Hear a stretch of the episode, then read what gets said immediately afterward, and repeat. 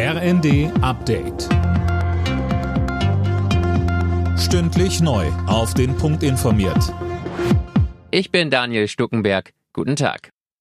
König Charles hat Liz Truss offiziell aus ihrem Amt als britische Premierministerin entlassen. Das hat der Buckingham Palast am Mittag mitgeteilt. Im Anschluss wurde Richie Sunak zu ihrem Nachfolger ernannt. Sönke Röhling, darauf hat der 42-Jährige lange hingearbeitet. Ja, wobei er zunächst gar nichts mit Politik am Hut hatte. Nach dem Besuch teurer Privatschulen und der Elite-Uni Oxford arbeitete Sunak als Investmentbanker. Erst danach wechselte er in die Politik, wurde schließlich unter Boris Johnson Finanzminister. Auf das Premiersgehalt könnte er übrigens locker verzichten. Er ist nicht nur selbst mehrfacher Millionär, sondern auch mit einer Milliardenerbin verheiratet. Gemeinsam verfügt das Paar laut Sunday Times über ein Vermögen von 838 Millionen Euro.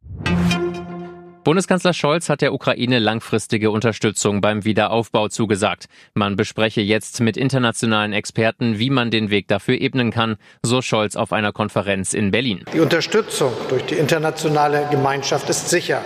Das haben die Beiträge aller hier vertretenen internationalen Organisationen unterstrichen und werden es noch tun. Die Botschaft, die von der heutigen Konferenz ausgeht, ist klar.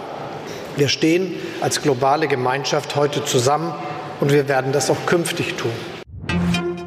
Der Messenger-Dienst WhatsApp ist am Vormittag mehrere Stunden down gewesen. Von 9 Uhr bis kurz nach 11 hatten allein in Deutschland Hunderttausende Nutzer eine Störung gemeldet. Nach Angaben der Telekom bestand das Problem aber weltweit.